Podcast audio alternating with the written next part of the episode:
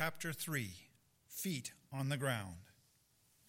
In the gospel stories, the stories of God coming to earth in the person of Jesus Christ, we have this concept, this idea Emmanuel, God with us, God with actual feet on the ground of earth.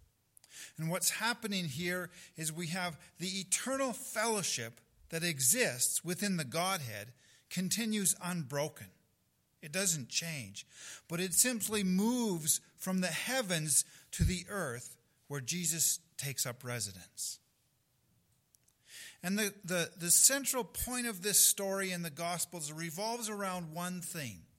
Jesus calls 12 men to live with him for three years. Jesus brings these 12 men into the same experience that he has with God. That is, just as the Son fellowships with his Father, the 12 learn to fellowship with the Son. They have informal gatherings around Jesus where he is central. And as the story progresses, we find that they increasingly uh, look to Jesus as the object that they worship and the person around whom they have their fellowship. And then we come to the hinge pin of history, the turning point of the story. All that has come before from creation till now is focused to come to this point the death, the burial, and the resurrection of Jesus.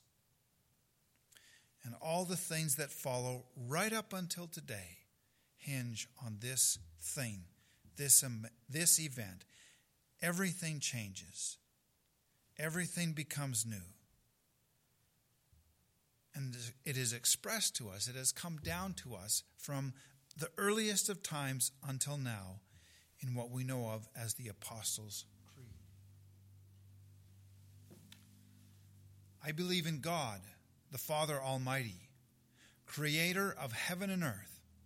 I believe in Jesus Christ, his only Son, our Lord, who was conceived of the Holy Spirit, born of the Virgin Mary, suffered under Pontius Pilate was crucified, died, and was buried. He descended to the dead. On the third day, he rose again. He ascended into heaven.